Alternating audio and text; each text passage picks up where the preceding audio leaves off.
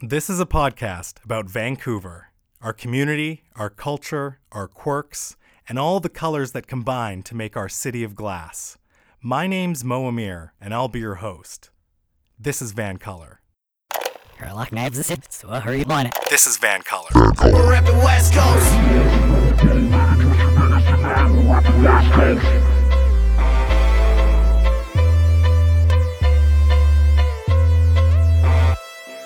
Last year, the Washington Post declared that not only are stand up comedians the new rock stars, but they are rock stars in a golden age of comedy.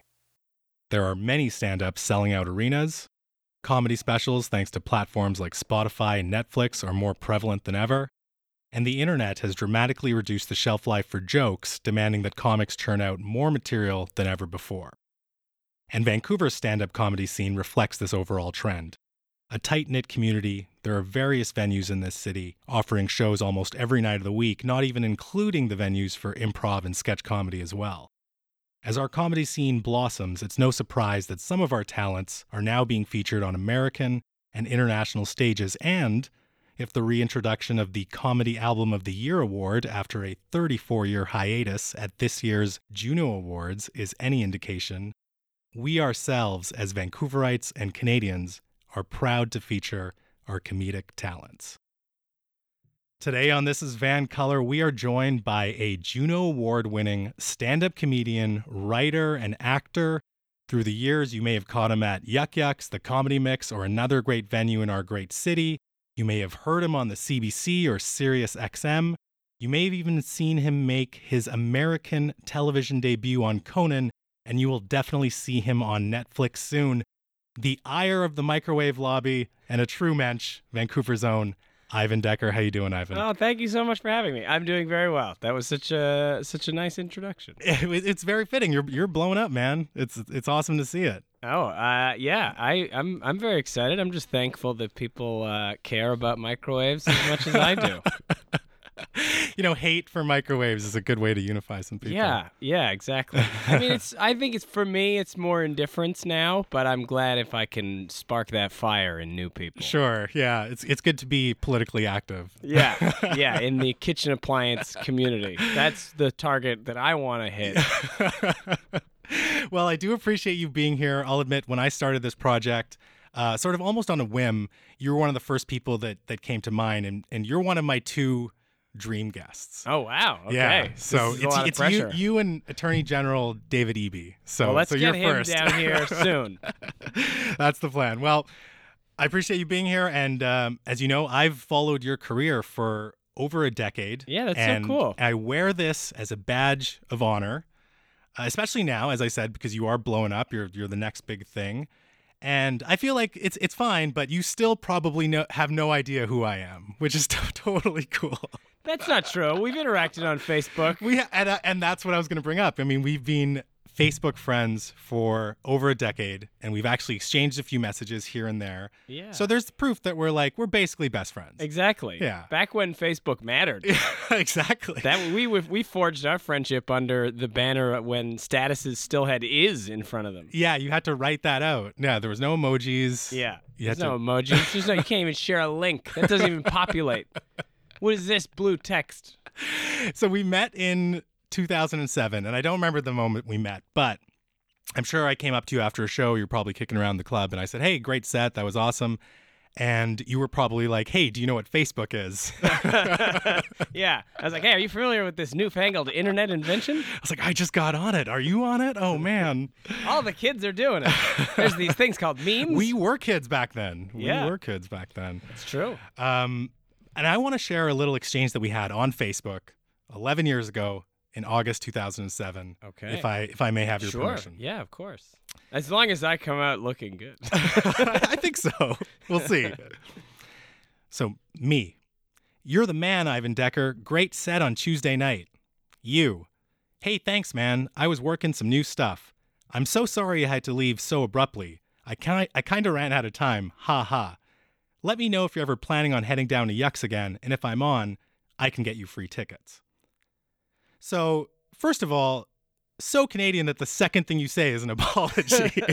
Yeah, I think I remember that set because I, or I mean, it's happened to me numerous times Sure. where I remember uh, the, a similar circumstance where, like, you know, they'll flash the light and you run out of time, and even if you're doing well, you're like, ah, I gotta leave. I don't want to. It's probably one of those nights. well, I just love how I was like, "Hey, you killed it," and you're like, "I'm so sorry, I didn't kill it in time."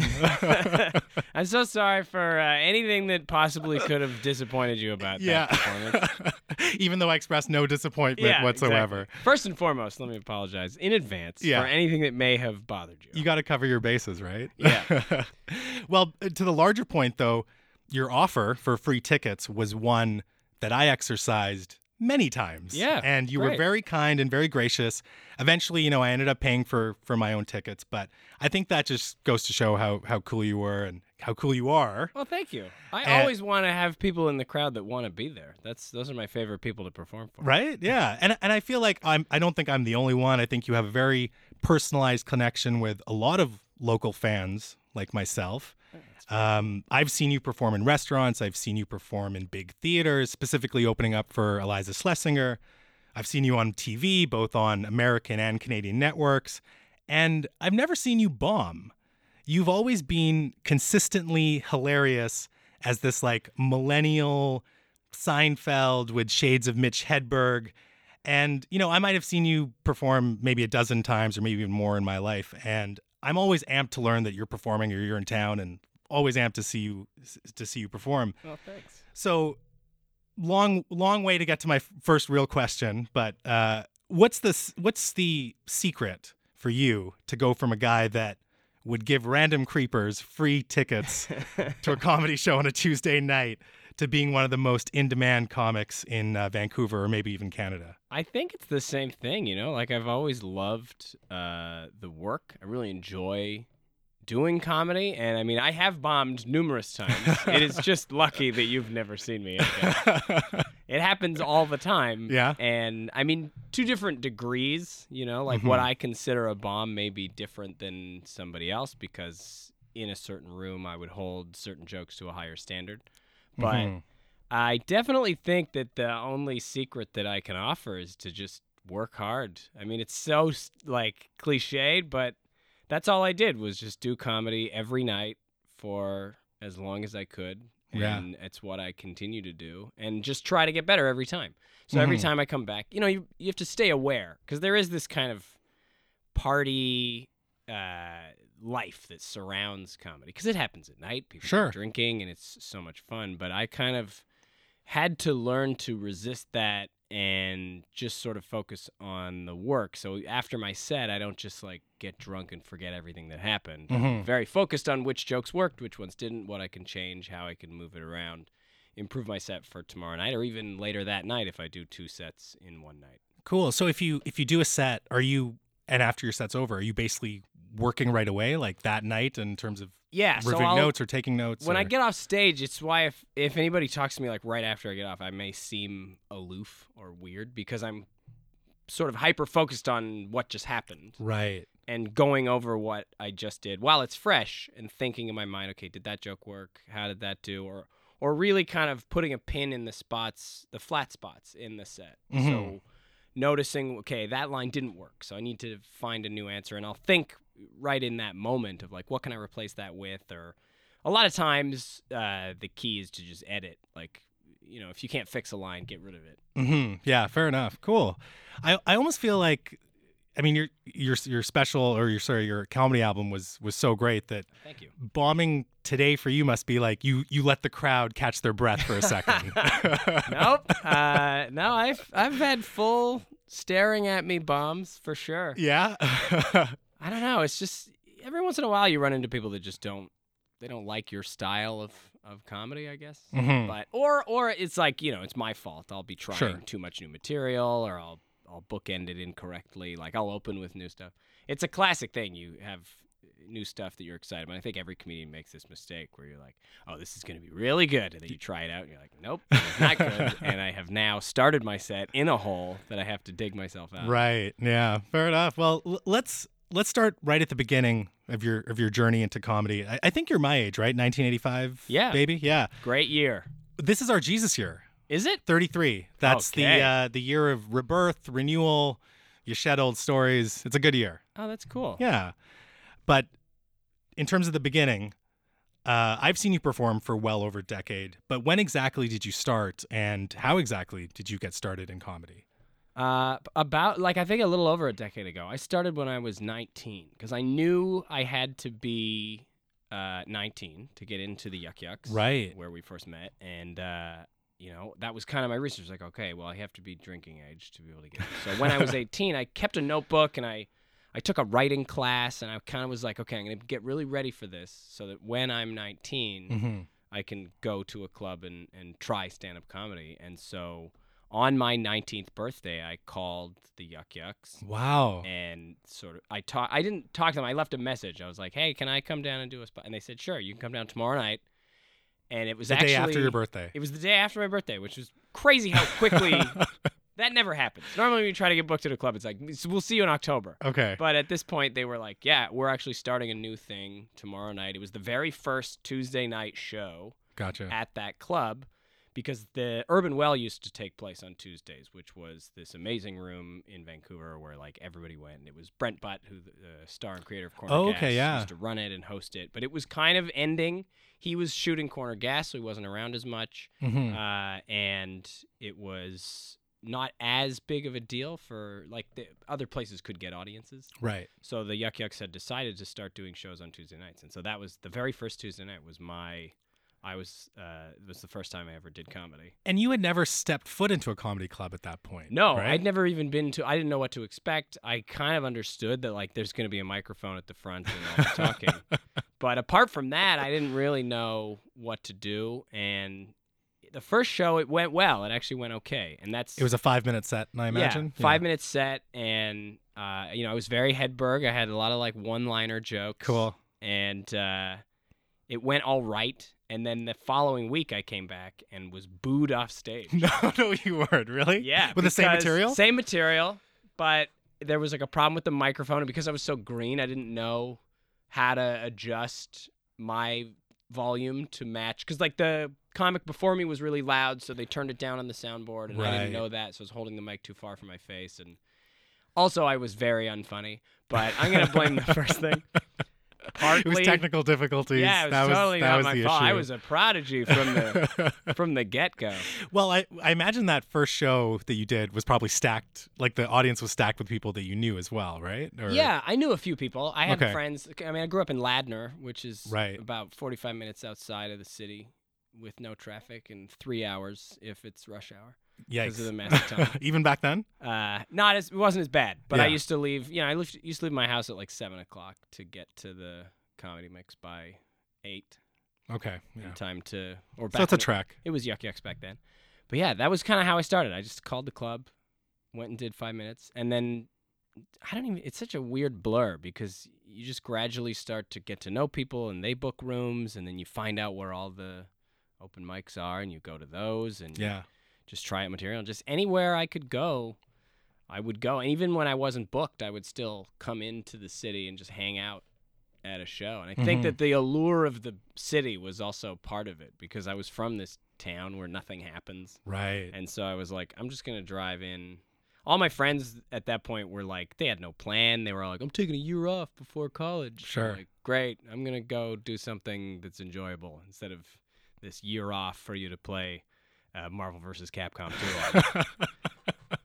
so I started coming into the city and just hanging out, watching shows, and I loved it. It was just this cool, like, uh, vibe. It just felt so grown up and metropolitan Right. compared to this kind of sort of farm town that I grew up in. That's so cool that you went after it that young. I mean, never stepped into a comedy club.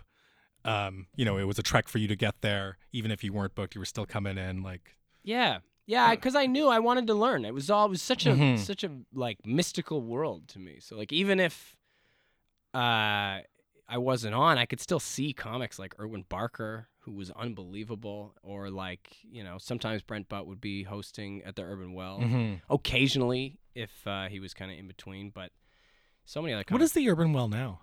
It's condos? a sushi restaurant in between two other sushi restaurants. Okay. Yeah. No, I think it actually was a Japanese restaurant, but then it got resold, and now it's like a jazz jazz space. Oh, okay, cool. Yeah. cool.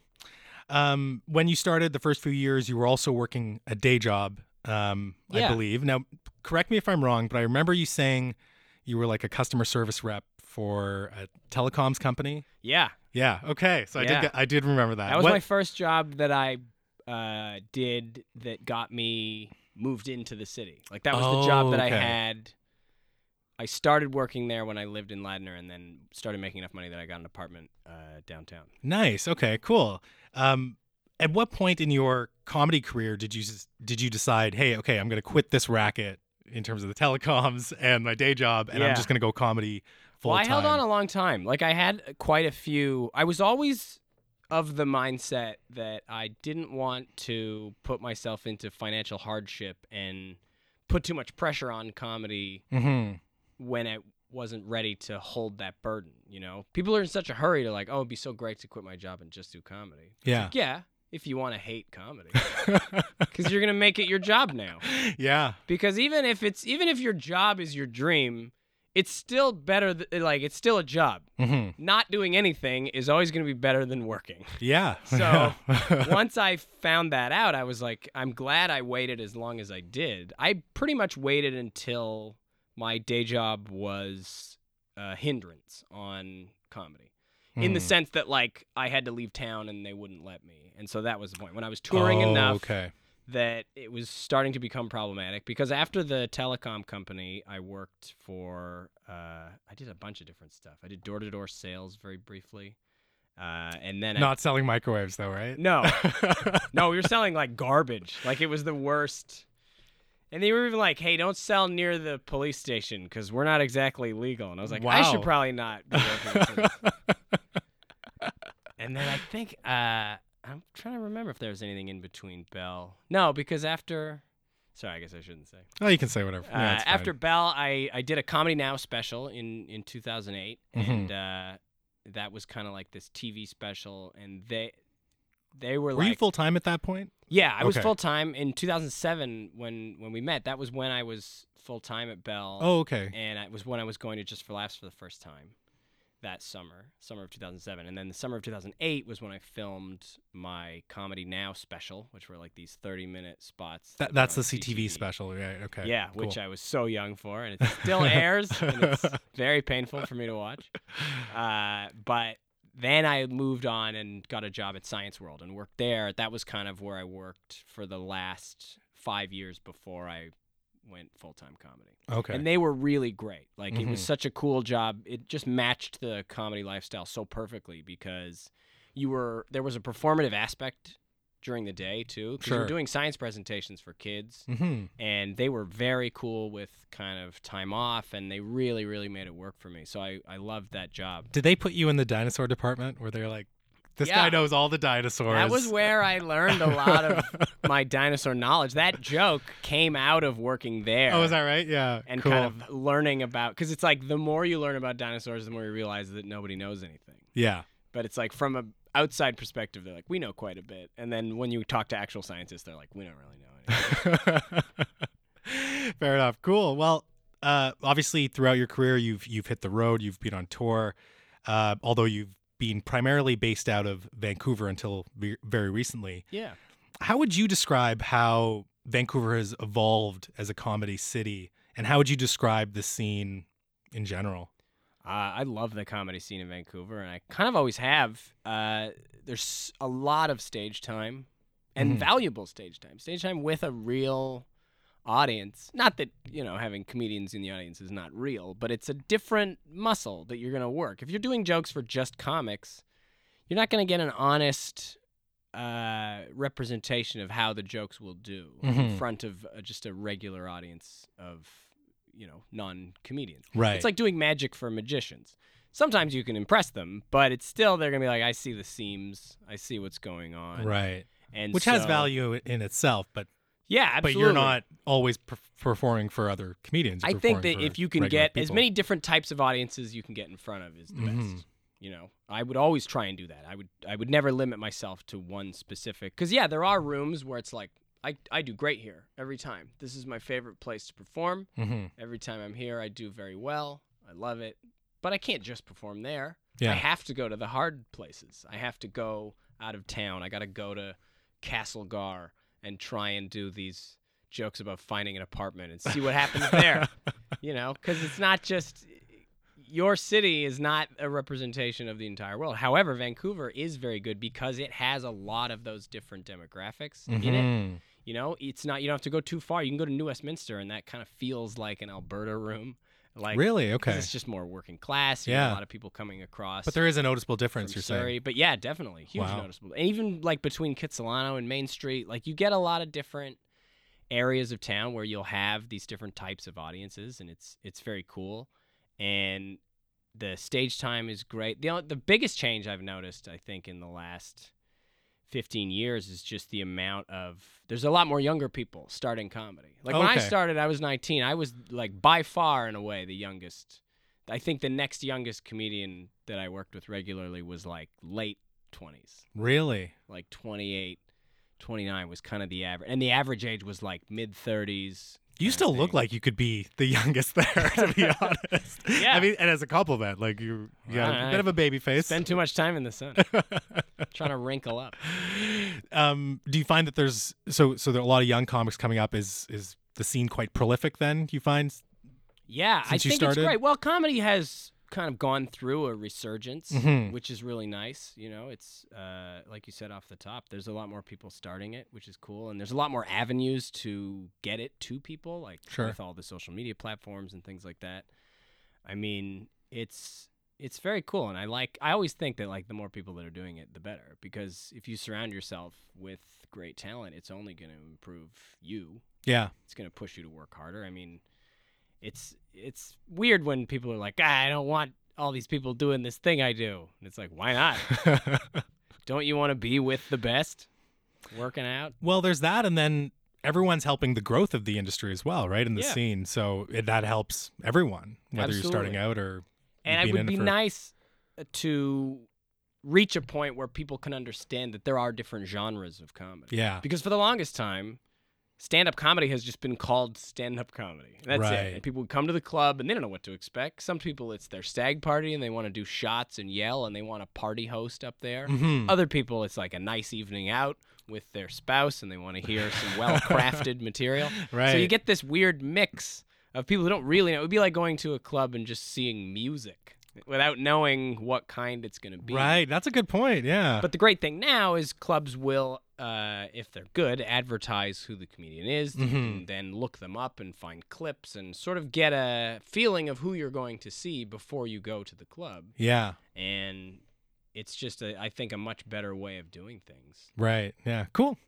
Um, you recently divulged some some big news that uh, you'll be filming a Netflix special in Yeah. July. Yeah, in two weeks. this this will be airing after That's that, right. but nevertheless in yesterday. yeah but as you sort of alluded to this isn't your first comedy special or, or televised comedy special you had this half hour ctv special as well Yeah. um, you sort of touched on it a little bit but i'm just curious how did how, how did that go Well, I was not ready. You know, I was far too early on in comedy. It Mhm. was 2008, so I think I'd been doing comedy for less than four years. wow and it was a half hour special. So I just kind of cobbled together every joke I'd ever written, yeah and it went all right. Uh, but it's definitely a learning experience. Like I've learned a lot from that, and just even the idea of performing in front of cameras because I that was my first filmed stand up hmm experience and it's a little different when you're performing for a for a camera because you you have to go slower. The energy in the room is not as important uh, to match. And i mean these netflix ones are different because they don't really edit. A lot of the tv stuff you do they'll edit it. So they'll change jokes. If you talk for Oh. too long they'll just cut parts out. Mhm. they can do a lot of editing after the fact whereas i think these uh, which is good Mhm. because sometimes editors can take too many creative liberties and sort of change your whole style even. Right. And you kind of lose your performance. Like there was a famous uh, Zach Galifianakis did a special once and he didn't want them to edit it so he came out in like a snowsuit and after every joke he would take off an article of clothing really? so they had so to keep the jokes in the order that he planned to do them. Right Because like Russell Peters' most famous performance is his Comedy Now special. That's right, Which yeah. is what blew him up. And if you watch that special, he does a callback to a joke that they put later in the special. Right. Like so they yeah. move That's stuff crazy. around, and so I love that these kind of uh, the Netflix tapings and Conan was like this too, where it's like you do your set, we film it, whatever happens. That's it. Is what's coming out. Cool. Yeah, it's it's really neat, but then also it's like crazy nerve wracking because you know you don't have that like editing safety net. Are you do for the? I guess for for both. Was there? Is it only a one shot thing, or are you filming? Conan's couple one sh- shot, Okay. but the Netflix we have two shows. Okay. so they'll they'll film both, and you know they'll usually film. Or what they told me is they'll film one, and then after that they'll come up and give you notes and say like we liked it when you did this or change this or we can't say that or hmm this is gonna make the microwave people very upset. we have a new docu series Yeah, yeah. on on microwaves. I hope you uh, don't know uh, that we're uh, owned by General Electric. yeah. Please refrain from admonishing the microwave oven. yeah. did that did that experience um doing the first special with CTV help at all with Oh, I mean it has okay. Yeah, even just finding my light, you know, where to look. Because like Mm. in that special, I was looking down a lot, and there was like shadow on my face, which also like they Hmm. could have had fill lights below, but uh, technical difficulties again. yeah, It's their fault. yeah, exactly. no, I was not good. I, I remember being pretty good. It was it was broken up with commercials though, Yeah, if I recall. My favorite thing about those TV specials is how they would go like uh, the last commercial break was always just before. It was always after your final joke. Yeah. So you do your final joke, then they would go to commercial. They'd be like, "We'll be back with more Ivan Decker," and then the, they would come back, and it would literally just be the comic being like, "Good night, everybody," Yeah. and then they'd roll credits, and you're like, "Why did I come back for this?" they did they didn't say more jokes. They Yeah. just said more of you. So You'll see him come out and wave. the um the entertainment culture is is changing just so rapidly and and stand up is obviously not immune from that. I think there was a time when having a spot on a late show was a big milestone and then putting out a comedy album was a big milestone and then having an HBO special was a was a big career milestone and you've basically done all of that substitute HBO for Netflix which I think is fair Sure. Yeah. uh, you were on Conan. You have an award-winning comedy album. I wanted to be a dinosaur, and as as we mentioned, you'll be filming your Netflix special. But you're still incredibly young to have have achieved all of this.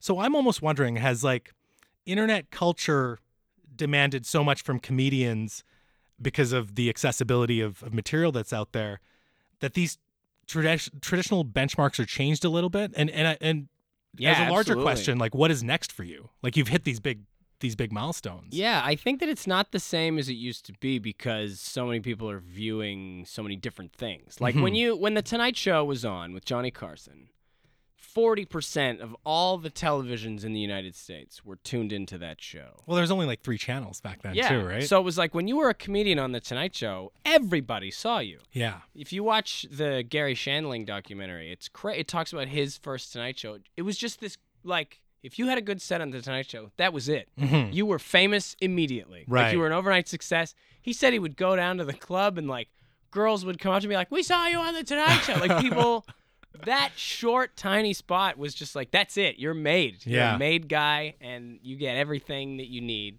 And I mean Ellen DeGeneres too, the phone call to God bit and then getting called over was like huge. It was this career changing moment. Whereas now I feel like you you don't get to ha- you don't have that. And not that it's a bad thing. I think Mhm. that you kind of just get to build more slowly. You have these short little milestones that you build up and you just gradually build up a following and a fan base. And I mean, Netflix is a huge one though. Like that is Yeah. a big I'm hoping to see a bit of a spike from that. And I mean, all these things are are great and good. It's just not at the same magnitude that it once was Mhm. where everybody's watching the Tonight Show. So that's the one place where Right. somebody comes up, they just blow up. So for me, I don't know what my next milestone would be. Like probably just another late night. Yeah. know? Do another late night spot, have it be good. I mean, all I want to do is keep performing comedy. So if, as long Mhm. as I can keep writing jokes that are good and people keep laughing at them, Sure. I'll be happy. Yeah. I guess one of the great things about the internet and Netflix is that you you reach this global audience. And I think Russell Peters, obviously these are outliers, but Russell Peters is this great example of that clip started going around the internet and Yeah. now he's arguably the biggest comic in the world. Like Yeah. he sells out arenas everywhere. all over the world. Him and Dane Cook were the two at that time that kind of they were the front runners on. I mean, back it was called Google Video. It wasn't even YouTube then. Mhm. It was before Google bought YouTube. They tried to make their own Right. competing video streaming service, but it was like because there was such a small amount of content. Mhm. They were kind of the only stand-up videos you could find. I mean, you, you Yeah. could never recreate that. It doesn't No, matter. no, You're not not going to have somebody go viral off an hour of stand-up, and except for like you know the Netflix platforms and things like that. But it's funny to see people try to recreate these past successes. Like be like, I just put my special out on YouTube. Someone will find it. Yeah, It'll and go time's just already passed them by in terms Yeah. of that that opportunity. But Netflix is crazy. Like I have cousins in Pakistan, and they have Netflix. It's the same Netflix that we have, like same Netflix originals. Yeah. So now they're exposed to all this content that they were never normally exposed to. So I'll talk to them, and they're up on all the you know Oh, all so the hot cool. sho- all the hot shows, and like Yeah. I'll recommend things to them, like oh you should check this out, and yeah. and th- that was stuff that you know like ten years ago they wouldn't be Yeah. clued into. So Yeah, it is kind of interesting to see how media is kind of going global because of this, uh, these like streaming giants, right? Mhm. Would you uh would you ever want to do a sitcom?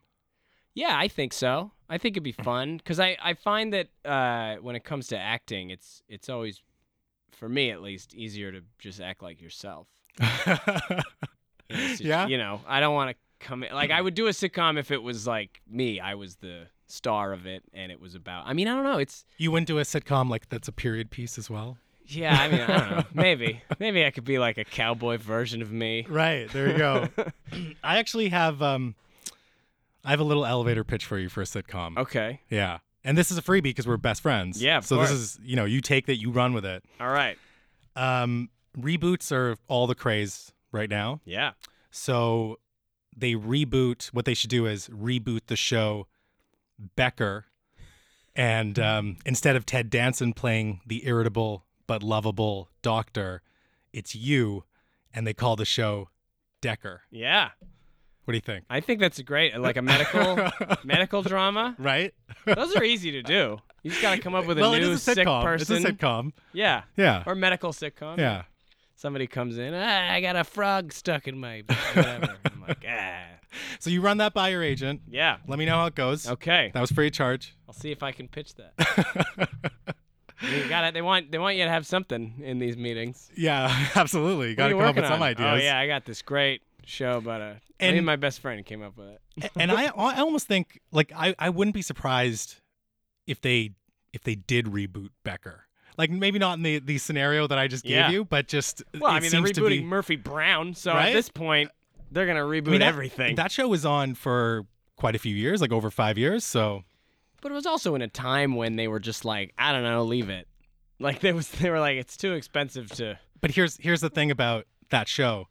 Um you have a built-in audience right away because the people that were watching that show Yeah, are probably still the same people that have cable yeah, right absolutely. now, right? Yeah.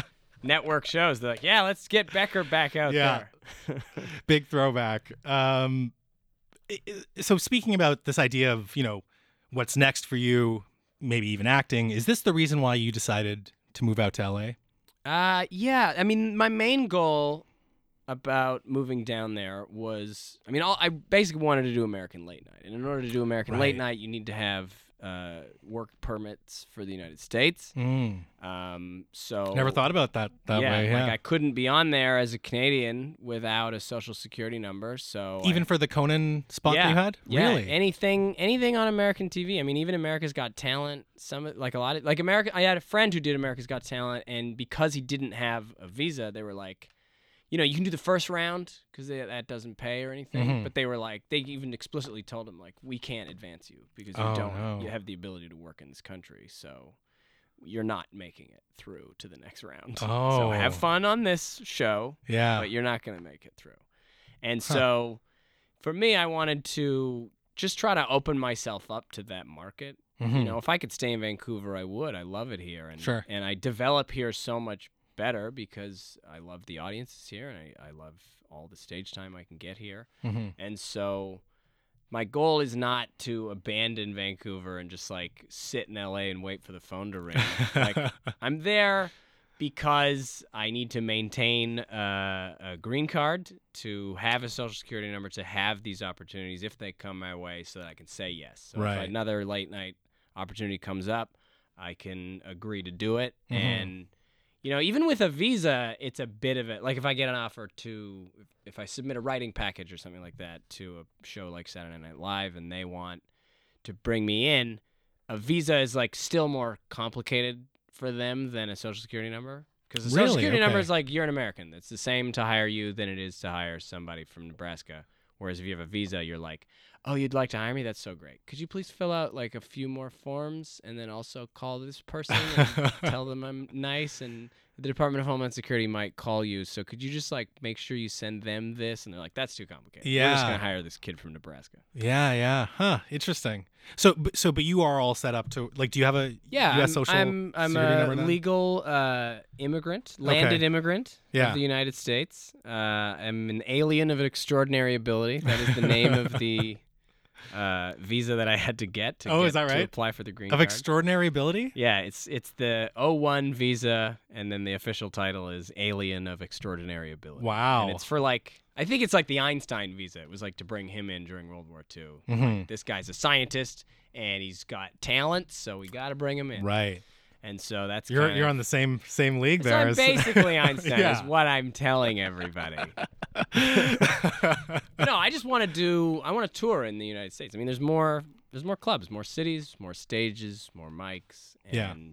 That's all it is. I mean, there's 52 weeks in the year. I want to be doing stand up every weekend. have you um have you performed at uh, the Comedy Store or, I- or Ice House? I've done the Comedy Magic Club Okay. in Hermosa Beach, uh, which is crazy. It's like you know this insane kind of hallowed ground for me. Okay, cool. because it's like all the pictures of like every hero you could have in comedy is like on the wall there and has done shows there and has sat in that green room that you're sitting in. you're like, Yeah. this is so crazy. cool, cool.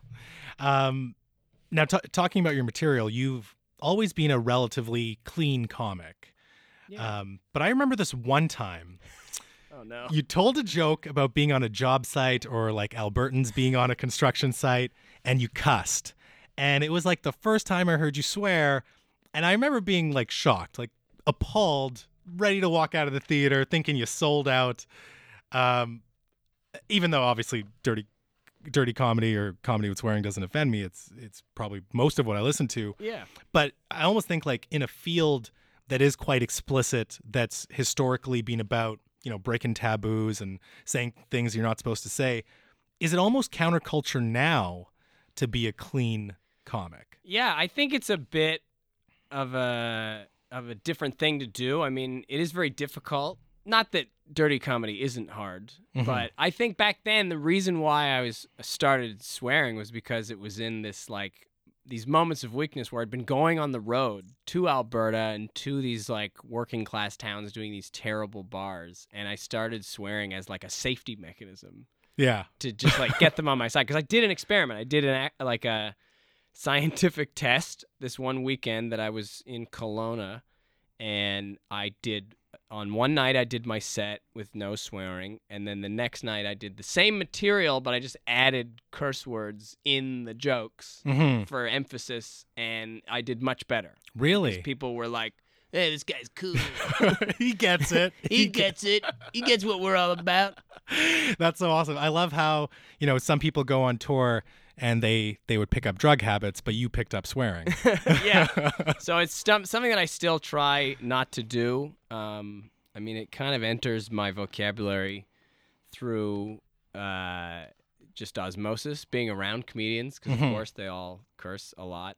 And now that I don't work with children anymore, it can kind of find its way in. yeah, But I enough. try not to do it. And it is funny to to sort of talk about clean comedy being a little bit counterculture because it there is this whole like this is a space of free speech. We can say whatever we want here. Mhm. And and when you're clean, people will often uh, they put up a barrier when they see you right away, they're like, "Nah, I don't think this guy's gonna be funny. He's Right. this clean, you know." Or like, what, like when people say, uh, "Oh, you do clean comedy. It's just so safe. I take risks," and I'm like, "It's not safe." yeah. Talking about masturbating is much safer in Yeah. a bar full of bikers than being like, I don't think hamsters are a very nice pet to have.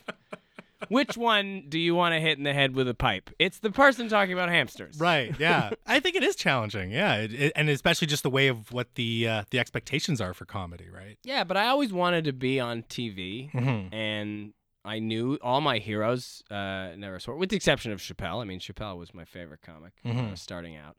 Um, Who are your heroes? If you can, you said Carson. Yeah, well. Johnny Carson, obviously. Um, I mean, I I didn't know much about stand up when I started, so Mhm. the influences I had were just those that I had access to, and it was like Chris Rock, I loved. Yeah. Uh, Bigger and Blacker was like the first stand up special I watched. I think that was the first one I was exposed to was too. like, this is amazing. like he opens with a Columbine joke. Like it's so Yeah. crazy to think about. If you go back and watch that special, it's amazing. A how relevant it still is to like today's issues because he's like talking about gun control and like all this stuff that is still not gone. yeah. They've done almost nothing about it because these jokes are still ringing true, hmm and it's also just so tight. So many jokes. Like it Yeah. was really, really good. I loved it so. Did you have that CD that it looked like it had the uh, the no limit graphics? Yeah, yeah, yeah, yeah. the No Limit? yeah, yeah. Throwback. See murder.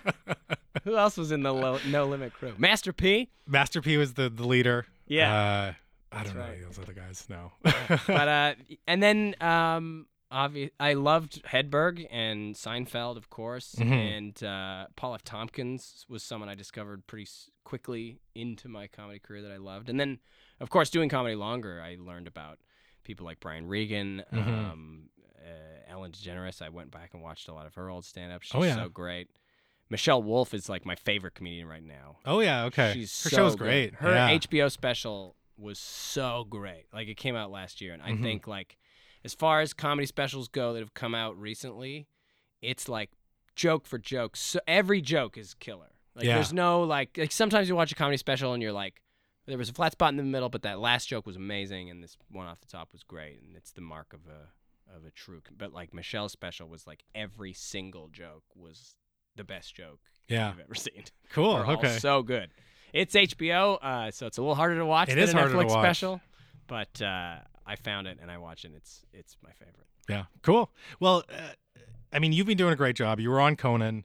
Your album, I Wanted to Be a Dinosaur, won the first comedy album of the year at the Junos after a 34 year hiatus. I'm surprised you're not wearing it around. I Like, was gonna bring it, but it's very heavy. I'm sure it was. It's so Heavy. I was joking when I suggest that, but uh, yeah, I thought about it, but I was like, no, it's way too heavy. do you? Uh, I, I mean, you're you're now in LA. I'm sure you're getting noticed. I'm sure you're around maybe some famous people.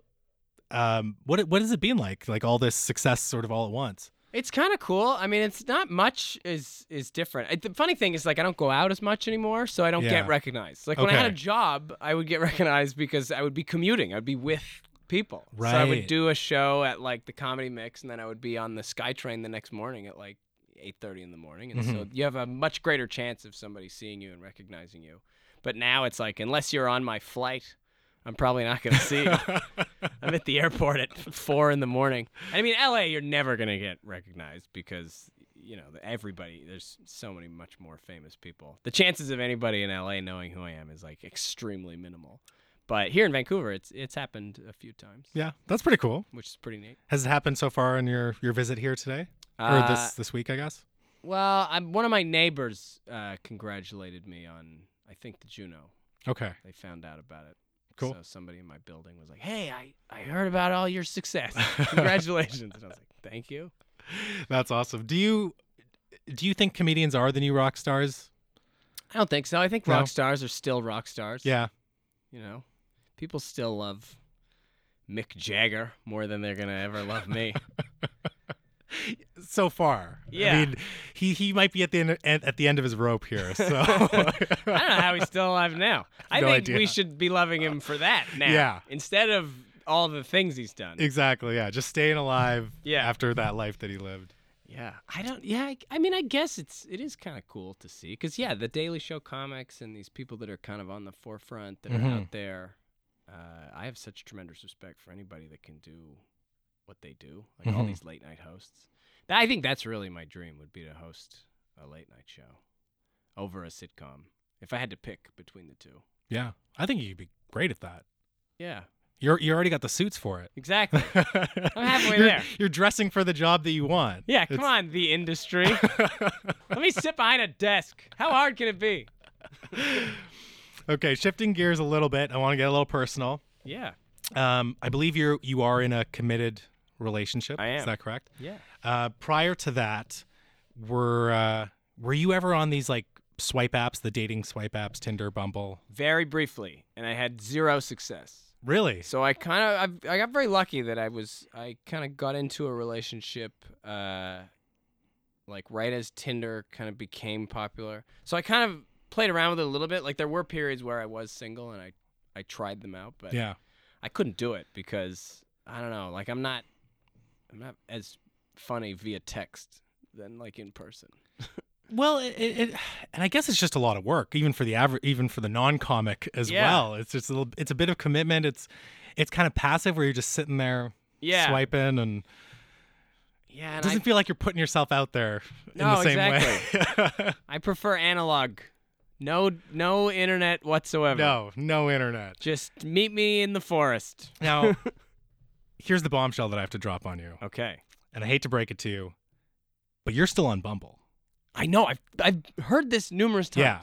Like a friend of mine uh, a few weeks ago, she she's on it and she was like, "Oh my god, Ivan Decker's on Bumble," and because we're best friends, I was like, "No, I'm pretty sure he's in a relationship." Yeah. and she's like, "No," and she took a screen screen of it, and I was like, "Well, he either he's being catfished, like someone is pretending to be. I'm pretty you, sure someone's using my account. Or you just forgot to delete your account." Well, that's the thing is I I someone told me that like oh you didn't delete your account, so I went back to like I don't even have it installed. I'm it's like four phones ago, so I had to like oh, dig okay. out this old phone that it was installed on and like try to find the charger for it and But you went to that work. You went turn to it on. effort. I found and I was like delete account and then like uninstalled and still it's like because it'll it, it tells you like when they were last active, right? I think so. Yeah. And so I asked somebody who said like they sent me a message like you're still on Bumble and I was like oh well, when was because it I wouldn't have been active in like probably four years like it's Right. crazy for them to be to even have that but I guess like someone is out there using my face so that's what we think. It, it is someone. that's my suspicion I wonder what the end game there is though, like because they can't meet Yeah, someone in unless they really look like you. They're Maybe like a send nudes, I guess. so listen, if you're sending nudes to me on Bumble, stop it. Send them to me directly Right. at Ivan at ivandecker.com. Email your nudes straight to me. Don't send the nudes through the Bumble app. Yeah. Come on, what is this? 2016? That's so great. We, you know, funnily enough, there was a there was someone I kn- I know that um, a week before they're gonna get married, someone found them on Bumble, and you know, then through the grapevine, let them know like, hey, like, dude, you're still on Bumble. And he was like, "Oh crap!" And he had forgotten to like he deleted the app, but he didn't delete the um the account. Yeah. So there is a whole process of making okay, sure. maybe I gotta go. I'll t- maybe I'll try and dig back in there. But like I I don't want to go in because then it's like, oh, he's active again. He's I'll go definitely back on. to the top of everybody's queue and just let it die. I don't know how. You just have this treasure chest of DMs waiting for yeah. you. Yeah. Oh, maybe. Who knows? they have um uh, I saw recently on Bumble they have uh they introduced this thing called Bumble networking now. Oh yeah. So it's the same app, but you have three options. You go Bumble Date, which is the Bumble that, that you would have known. Um, Bumble Friends, which is the same app, but you you try to make friends, and Bumble Networking, which I guess you're trying to meet people in your industry. Yeah. But I almost So feel it's like LinkedIn. yeah, yeah, like a like a LinkedIn, but I almost feel like that Bumble networking is just an excuse for like dudes in a relationship to be on Bumble. Yeah, of course. no, no, like when they look at your phone. Why do you have the Bumble app installed? Oh, I'm trying to network. no, baby, come on. Why are you networking with people sending you nudes? That's it's a weird industry that I'm in. Finance, you know? That's how we do it these days. The So people changing. still use Bumble. I thought Bumble was kind of dying. I think uh, Bumble and Tinder are still still pretty popular. Still doing well. Yeah. Isn't there another one? I feel like there was another one that came out. I think there's been a few that have tried. Zoosk? Are people still using Zoosk? I used to get Instagram ads for Zoosk oh yeah, that would I- say it's the number one dating app in the world, which I was like, is anybody on Zoosk? no, no, I don't. I've never I've never heard of that one to be honest. Never been on that one. Yeah. I've tried quite a few, um, but I feel like if you're if you're online, which is which is great, everyone's online. Yeah. You got to go with the paid site. Yeah. If, if you're because there's just more serious people there. Of course, yeah, people that actually want to, because I think the, you know, the cult. It's. I have friends who live in Los Angeles, and thank God I found uh, someone to be in love with before having to find somebody there, because I know quite a few people who've moved down there, and it's like. Everybody's like, you ever heard of polyamory? That's what I do. oh God, gross. Apparently, we had uh, we had a couple of girls who wrote a book on dating. They're called the Indatables, and they brought that up too. And I was, is that really that widespread, or do people just say that they're I polyamorous? guess these do. I mean, they, you know, they're all like actors. They're very handsome, right? So I guess they can They can pull it off. they can sell it. Yeah. You know, I can't be like, "Ah, I want to be polyamorous. I'm like, yeah, all right. sure. Do the dishes. they have, but in LA at least, they they have apps like for celebrities or for people yeah. of the entertainment. yeah, they have industry, right? celebrity uh celebrity Tinder and it's like if they find out you're like taking photos or like doing anything weird, you can get like kicked off it. Really? Yeah, Brent Morin was showing me the app. Like you you have to be invited by like another celebrity. Like they got to vouch. Oh. Or you have to have more than one. You have to have like a couple celebrities vouch to like let you in. Wow. And then it's all like hockey players and like p- things like that. yeah, interesting. I mean, football and basketball, I guess. I don't know why I said hockey. Canadian.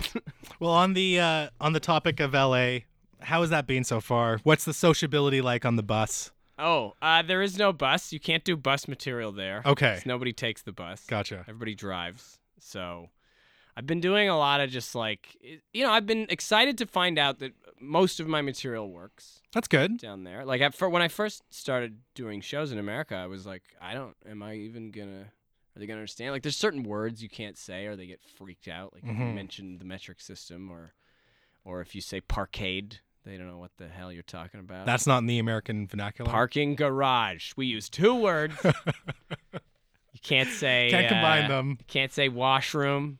It's all I don't know. But other than Oh. that, you can kind of uh, really get around it. But yeah, I mean, they live mostly the same lives as us. They watch the same stuff on TV. Yeah, talk about I'd that. imagine so. I mean, the names of stores. Obviously, you can't say like Thrifty Foods. They're not gonna know what you're talking about. Or, Yeah. like Shoppers Drug Mart. They don't have that. Yeah, fair enough. You can't make the the Canadian currency jokes. Yeah, so I need, I had to get rid of all of my like Canadian currency and metric system jokes. So that's why I like did them for TV uh, last year and was like, all right, they're done. Make sure they're out there. I gotta leave. I gotta come up with some new stuff. Cool. But it's been great because it is it is LA. It's one of the two major stand-up cities on earth. So you're, Mhm. you're getting to see comedians that are like the best in the world. You Yeah. know, you'll be on a show and and somebody who was the head writer for the Tonight Show for 20 years will come in or Carol Leifer, who's just like a legend Wow. in comedy. And so it's it's so cool to see these comedians that it's like, oh yeah, I guess this is just where they are. Yeah. And they're still doing like Marc Maron is just out every night, Just hanging out. hanging out, Yeah. doing sets. And so like, you know, you go to a and it's so crazy because the people there, they're just used to it. They're like, whatever, it doesn't matter. Whereas I'm like, Mhm. why is no one going crazy? Marc Maron is right there. He's on stage. People are leaving. Where are you going? Get back here. well, some of the some of those bills, like for the comedy store, it's just like all these name brand or, Yeah. or household name Yeah. comics on one bill, and you're just like, oh my god, like It's nuts, and they'll all go to even like random because like a lot of the rooms I do are like you know it's a microphone in between two buildings where the cooks smoke. Come down, we've got a person bringing his dog by at nine, and he'll listen to your set for three minutes. And even those rooms, they'll have like Rory Scovel or Cameron Esposito will come down and do Yeah. spots. So cool. it's just really cool to be in that environment. Have you had your um, welcome to the big city moment in LA yet? Um, ah, not really. I mean, like I did get kicked out of the comedy store. For what? like I was just trying to watch the show, and they were like, "Sir, you can't sit here." it's these are for, the spots are for comedians or guests only. And I was like, oh, I'm a comedian. They're like, I don't know you. Please leave. really? and they just kicked you out. and so I got kicked out of the showroom at the comedy store. well, you'll you'll show them. Yeah, hopefully. Yeah. or I just won't go back. I like the improv. Um, is LA still big into the booch, or are they still uh, they still juicing? What's what's the hip liquid out There, there? uh, there's a lot of nitro cold brew. yeah. They're still juicing. Poke bowls still big. Okay. Uh, you know, it's very similar to Vancouver in that there's a lot of dispensaries and poke bowl shops everywhere. Strategically placed. yeah, it's like if other. something fails, if a business fails, you can be damn sure it's going to reopen as one of those two things Yeah. within a few months. yeah, I I love the uh, that juicing bit that you have, and mostly because I'm one of those people that totally falls for that stuff Oh, I all, the time. Yeah. And have you heard of those um, those drinks? You can buy them at Whole Foods. They cost seven or eight bucks, and they have activated charcoal in them. Yeah. Oh, activated. Yeah, You better believe it's activated. it's not. It's not your The char- grandpa's charcoal. the charcoal lemonade. Yeah. Yeah. it'll detoxify everything apparently. This charcoal is running circles around your guts. Don't just burn a pencil and eat that. That's not activated. That's just regular garbage charcoal. Don't pull it out of the barbecue. Yeah. No. Um, yeah, I wasn't sure if that was All that started in L.A. All or these where, drinks. where that I came mean, from. So many. Everybody wants to drink. I I think the big drink there, at least for me, is like just the sparkling, sugar-free drinks. So like you know, flavored water, like Lacroix, La Croix. Or they yeah. say Lacroix. Is that how they say it there? Yeah, because anything French in America immediately becomes English. It could be worse though. They could say like La, La Croix. Lacroix. I've I've heard. I'm sure someone is drinking it right now, saying Lacroix. yeah. In some part of the United States. well, Ivan Decker, before we wrap up, I want to give you the opportunity to tell the people of Vancouver how to follow your career, uh, what to look for out, what to look for out in the future. Uh, knowing that by the time this airs, you'll have already recorded your Netflix special Yeah. at the Just for Laughs Festival in Montreal. So that is, uh, I'm recording that. Stay tuned for that. It'll be out Mm. in uh, in 2019. Um, I'm going to be back in Vancouver as part of the IG tour in September, and through a bunch of spots uh, in British Columbia. Cool. Uh, so stay tuned for that. Vancouver as well. Yeah, there is. I believe there's a Vancouver date. Uh, if you're a member of the investors group, Okay. Uh, well, you have to be a member. you can get tickets, or you know somebody that is. It's Okay. like a show for their clients, or it's like they use it to to like uh, woo people Yeah. into giving them their money. It's good, think. good, uh, good But it's still a very fun Yeah. show. You know, for it's in a theater, and there's some there's some great comedians on it. Um, and then I will be. I sort of announce anything that's uh, that's happening if I'm headlining a city. It'll be on uh, Twitter at Ivan Decker or uh, Instagram at Ivan W Decker. There is an at Ivan Decker on Twitter Oh, no. or on Instagram, but Don't uh, add that guy. Don't send nudes to that guy. You can. He seems like a nice guy. You know, we follow each other because I'm sure he gets tagged in a lot of stuff. Do you actually follow each other? Yeah, like he started following me because so many people were like Tagging, tagging yeah. him instead of me. Uh, seems like a nice man with a beautiful family. so he could probably cool. use your nudes more than me. Good, yeah. um, what can we expect from the the Netflix special that you're about to film? Uh, If you want to talk about it. It's gonna be. It'll be. I think it'll be really fun. It's. It's not. Uh, any. It's different material than than what's on my album, with the exception of uh, I think the microwave joke I'm keeping. Okay, good, Uh, perfect. that'll be on there as a little throwback. But uh, you got to keep sticking it to them. Yeah, I will not rest until they are removed from households. Stop it. Uh, but I've added some stuff to it. Cool. So there's a new line in there that'll be fun. But yeah, it's it's uh, you know, it's gonna be classic Ivan Decker. I'll be wearing a suit, telling jokes. Looking dapper, Yeah. dapper Decker. It'll be clean. Cool, Uh, and uh, hopefully very funny. awesome. Well, uh, to echo the sentiments of my 2007 self, you're the man, Ivan Decker. Thank you so much. I was- think you're the man. oh, thank you. That was actually your cue to apologize, but I'm so well- sorry if this if I talk for too much during this. well, I appreciate you being on here. Truly, best of luck for Just of Laughs, the uh, the Netflix taping, and I look forward to continuing to follow your career. I know that you've put in a lot of hard work to get to where you're at.